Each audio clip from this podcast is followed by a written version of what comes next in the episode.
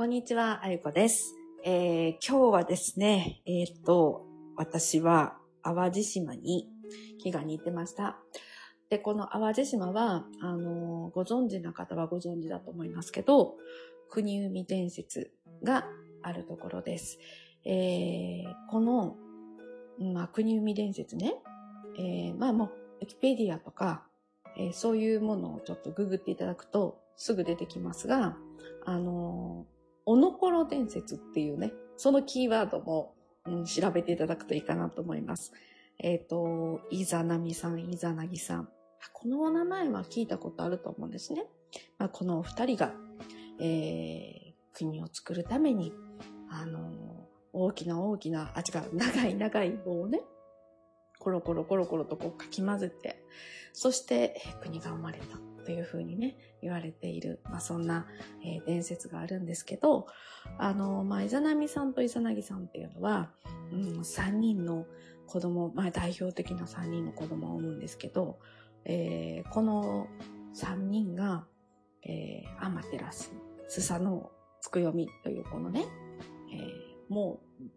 大体もう神社回られてる方だったら、このね、お名前はわかると思うんですけど、この3人を産み落とし、まあ、そこからいろんなことが始まっているんですけど、で、えーこの流れで、えっ、と、やっぱスサノオさんっていうのは、このね、私が今回、えー6日から入る出雲も、あの、大きく関わってくるわけなんです。えーそれで、えっ、と、こう、まあ、出雲のね、準備を、出雲に向かう準備をしている最中に、で、いろいろメッセージももらい、で、まあ、ずーっと本当にこと、えー11月、あ、違う、10月の、あの、半ばからね、ずーっと祈願を続けてたんですけど、もう大詰めです。昨日、今日、明日、で5日は最初京都でね、終わる予定なんですけど、もうこれを終えて6日に出雲に入るわけなんですが、こうやってね、私の巡っているところを、うん順番にね、追っかけていってくださると、まあ、古事記が好きだったり、えー神様のね、えー成り立ちとかお話が好きだった、好きな方は、うん、ああ、なるほど、そういう順番でもあるのね、みたいな、まあそんな風に思っていただけると思うんですよ。えー、そして、この、まあ伝説とか、うん、まあ神話とか、あと古事記とか日本書紀とか、まあ、こういうものも、うん、絶対的真実ではなかったりするし、うん、まあ本当のことがあって、それでちょっとデフォルメされてるっていうようなこともね、やっぱ多々あるわけですよ。で、まあそこの登場人物で、今日言った名前の人たちっていうのは、もう切っても切れないし、あの、もうこの人たちなくしては、ね、その、まあ古事記や日本書紀も含め、この神話のね、お話自体はもう成り立たないぐらい、もう超メジャーな、えー登場人物なわけです。で、えー結局のところ、そのイザナミさん、イザナギさんも含め、えーイザナミさん、イザナギさんが産んだこの3人の子供たちも含め、で、ここからずっと脈々といろんな、あの、この、人のね、人というか神様のですね、神様のルーツ、流れがずっと続いていくわけなんですけど、まあその元みたいなね、場所ですよね。そういうとこに今日は行ってきたというわけです。そして、何をしてきたかというと、えっ、と、あの、和歌山のあたりも回ってたじゃないですか。で、あの、堺の辺も大阪のね、えー南の方も行ってたじゃないですか。地図を見ていただくとわかると思うんですけど、そこから少し西に行くと淡路島なんですね。淡路島からさらにまた西に行くと徳島、四国の徳島というところにぶち当たります。で、徳島までは今回は行けてないんですけど、あの、徳島に行ってるような状況でも対応できるような場所を、えーに行ってきました。淡路島でも。で、その淡路島が終わって、えー北上して、えー神戸の方からね、戻ってきたんですね。で、神戸はもう私の地元近くですし、もうここはですね、神戸の六甲山の山の周辺だったりとか、あとあの、神戸からね、まださらに西に行って、えー姫路とか明石とか、えーさらに岡山とか、えー、あと、その山口のあたりまでね、あの、広島も、もちろん広島もですし、山口もですし、あのあたりは、まあ、あと、そうそうそう、しまなみ海道ね。あそこら辺はね、もうほんとこの2年ぐらいはよく行かせていただいている場所なので、まあ、よく行ってる場所に関しては、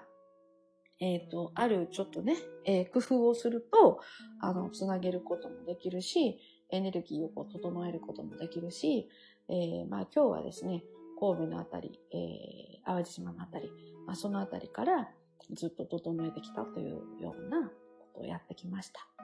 そして、今朝ですね、あの、赤潮大橋を渡っている時に、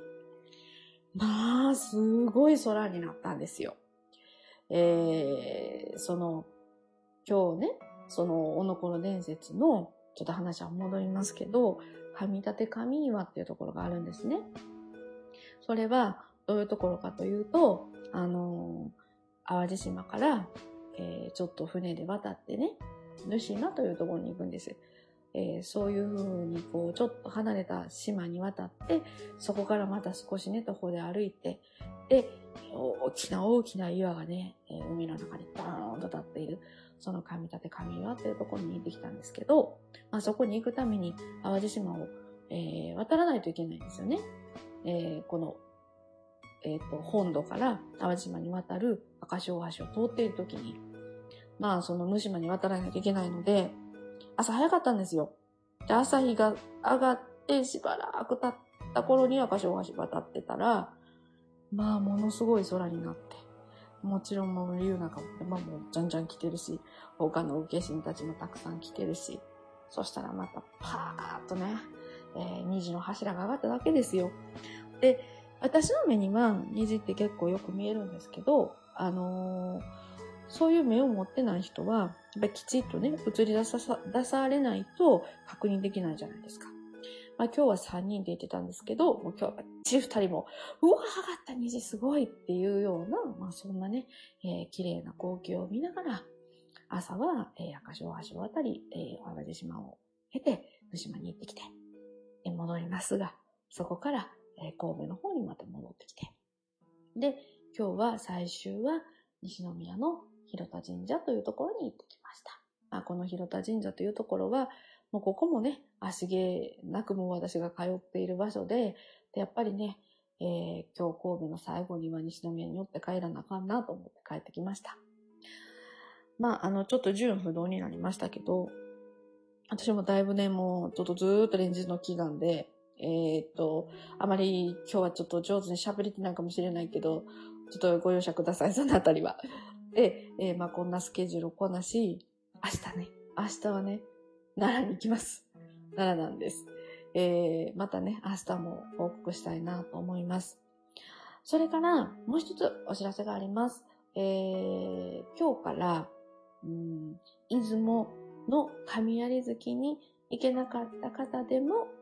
一緒に祈願に回っていただけるような、そんな企画を考えましたので、ぜひですね、えー、興味ある方は、あの、申し込んでください。そして、えー、行けなかったって、えー、思わず、